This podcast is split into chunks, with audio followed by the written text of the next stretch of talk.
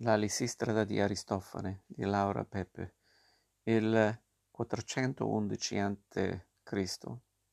Non fu un anno facile per Atene. La città era coinvolta ormai da un ventennio nella guerra del Peloponneso contro Sparta e in quel momento più che mai versava in difficoltà gravissime. Una fetta consistente della popolazione atta alle armi era stata fa- falcidiata due anni prima a seguito dell'esito disastroso della spedizione Chiali ateniesi, impegnando praticamente tutte le loro risorse, avevano organizzato per soccorrere la città siciliana di Segesta, minacciata dalle filospartane Selununte e Siracusa. Nel 412, nel clima comprensibilmente tessissimo che quella, disfa- che quella disfatta aveva determinato, iniziarono a farsi sentire le prime insistenti avvisaglie di un incombente colpo di Stato di matrice oligarchica. Esso ebbe puntualmente luogo proprio sul finire, finire della primavera dell'anno successivo, quando, smantellata la democrazia, i poteri furono affidati a un consiglio ristretto di 400 cittadini. Ebbene, una manciata di settimane prima di quella data fatidica, non si sa bene se in febbraio durante la festa delle Lenee o in aprile alle Dionisie. Aristofane porta sulla scena del teatro cittadino di Dionisola Lisistrata, opera che il grande pubblico conosce come la commedia dello sciopero del sesso e che per l'ossenità del suo contenuto e del suo linguaggio denso di doppi sensi scandalizzò molti ben pensanti dei tempi passati. Questo singolare sciopero, in effetti, rappresenta il cuore dell'ambizioso piano architettato da Lisistrata, intraprendente protagonista che riesce a coinvolgere in esso non soltanto le concittadine, ma anche le rappresentanti delle più importanti città greche, prima fra tutte Sparta, la principale nemica, seppure con riluttanza, con fatica e talora anche con qualche segno di cedimento, le donne rimangono ferme nel loro solenne e giurato impegno di astenersi dall'avere rapporti con i loro compagni, finché questi ultimi, sfiniti dal desiderio, non si risolvono a far cessare la guerra e a siglare la pace. A ben vedere, però, la Lisistrata è ben più che la commedia dello sciopero del sesso. Le donne, infatti, sanno bene che per raggiungere il loro obiettivo non basterà frustrare gli uomini in privato nel loro desiderio erotico. Sarà anche necessario intraprendere un'azione pubblica diretta a bloccare i finanziamenti delle operazioni belliche. Per questo esse si impadroniscono dell'Acropoli, sede del ricco tesoro della città, un colpo di Stato a tutti gli effetti, che sulla scena precorre, forse anche nella speranza di esorcizzarlo, quello che nella realtà si sarebbe verificato di lì a poco, ma con ben altra portata, ben altre finalità, e così nel giro di brevissimo tempo le donne riescono a fare quel che da anni gli uomini avevano tentato inutilmente. È una commedia rivoluzionaria, la Lisistrata. Non tanto perché Aristofane dà voce a quelle donne che ai suoi tempi di voce non ne avevano alcuna. In fondo anche altri drammaturghi avevano fatto lo stesso. Pensiamo, ma è solo uno dei molti esempi possibili, a Euripide, che nella Medea aveva messo in bocca alla protagonista parole disperate di denuncia della desolante condizione femminile, fatta di passività e di abnegazione. In effetti, la rivoluzione della Lisistrata sta altrove, perché in essa le donne non si lamentano come Medea, ma agiscono, di più assurgono a protagoniste autorevoli della politica, a brillanti risolutrici di un conflitto che i loro partner si erano rivelati incapaci di sbrogliare. E questa rivoluzione si attua attraverso un rovesciamento puntuale e costante della realtà. Nell'Atene del tempo le donne, più precisamente le cittadine di buona famiglia e di buoni costumi, erano costrette all'obbedienza e il silenzio. Il silenzio porta onore alle donne, si legge nel Aeace di Sofocle. Sarà motivo di gloria per voi donne se di voi si parlerà il meno possibile in lode o in biasimo.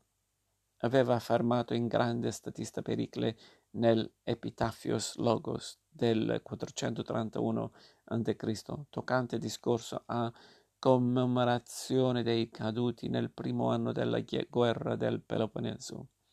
L'unico spazio che le donne potevano occupare era quello privato del oikos, della casa, fatte salve alcune occasioni particolari.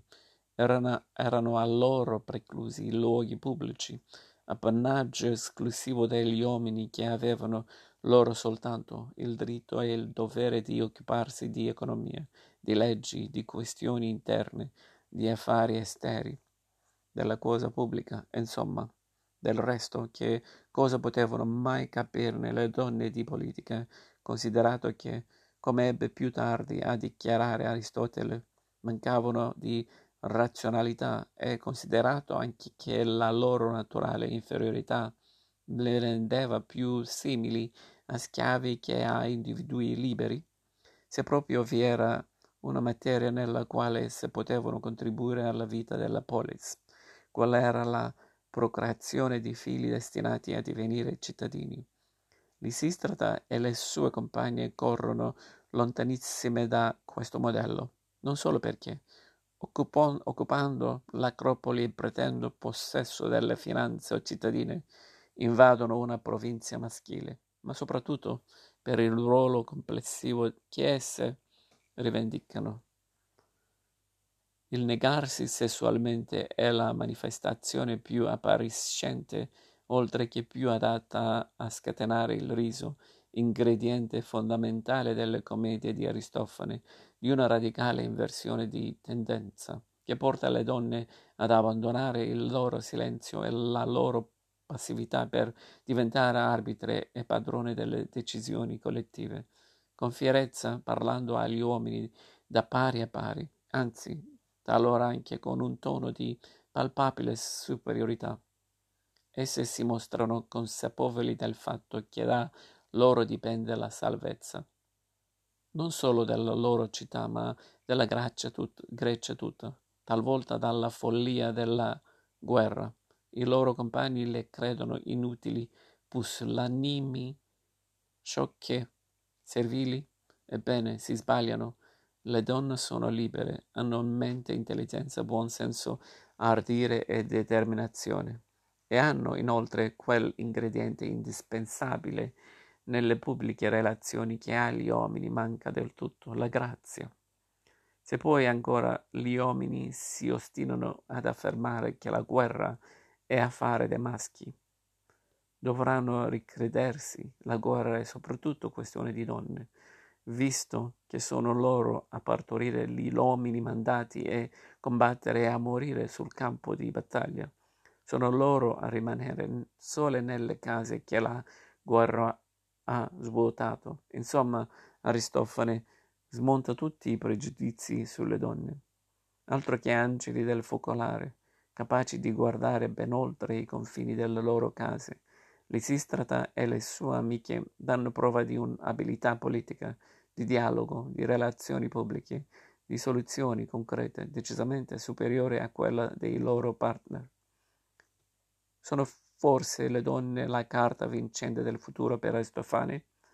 Verrebbe da crederlo, soprattutto se pensiamo che qualche anno più tardi, nel 392 a.C., egli mise in scena un'altra commedia che le vedeva protagoniste le ecclesiazuse, donne all'assemblea. Qui le ateniesi vanno ben oltre lo sciopero del sesso e l'occupazione di acropoli.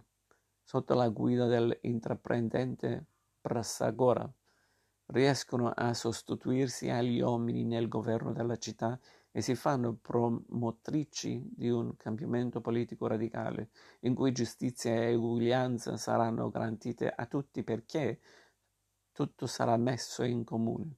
In realtà l'entusiasmo per quello che appare un inno ante litteram al femminismo va molto ridome- ridimensionato. A farcelo capire basta la constatazione che nella Lisistrata il progetto delle non donne non ha futuro. Una volta ottenuta la pace, tutte se ne ritornano nella ricostruita serenità della loro famiglia. La Lisistrata è una commedia al femminile, non una commedia femminista. Aristofane è un uomo del suo tempo, un tempo di imperante misoginia. Il suo fine non è tanto quello di mettere in luce le doti e le virtù delle donne, ma semmai di denunciare l'ottosità e l'inettitudine dei suoi contemporanei, che possono essere addirittura surclassicati da soggetti di nessuna levatura. La Lisistrata e lo stesso si può dire per le successive Ecclesiasuzze tratteggia un mondo capovolto, aberrante, grottesco e distopico, ma si sa bene, molte opere della letteratura greca e quelle del teatro in particolare hanno questo di straordinario, racchiudono un messaggio universale, capace di andare ben oltre i limiti temporali e il contesto storico nel quale furono composte. In questa prospettiva non stupisce che Lisistrata, soprattutto negli ultimi cento anni, abbia esercitato un fascino fortissimo sul pubblico e sia assurda icona per le donne che combattono contro le violenze in ogni sua forma. Limitiamoci solo agli esempi più noti. Nel 1958 Lisistrata presta le sue vesti alle donne americane, stanche delle tensioni della guerra fredda in una commedia musicale a firma di Garinei e Giovannini. Un trapezio per Lisistrata. Ne è stata tratta anche una versione televisiva. Mai di sabato, signora Lisistrata. Il 3 marzo 2003, oltre mille letture della commedia di Aristofane vengono organizzate in 59 paesi in tutto il mondo, nell'ambito di un progetto internazionale di pace, l'Isistrata Project, che a Lisistrata si ispira per protestare contro la guerra in Iraq decisa dall'amministrazione Bush. Ancora, c'è l'Isistrata in Kirak di Spike Lee del 2015, moderno adattamento cinematografico della commedia greca in cui le donne di colore di Chicago si fanno promotrici di uno sciopero del sesto per contrastare la violenza del gang cittadine. Aristofane probabilmente stenterebbe a crederlo, ma la sua Lisistrata ha dato voce, speranza e coraggio alle donne del futuro.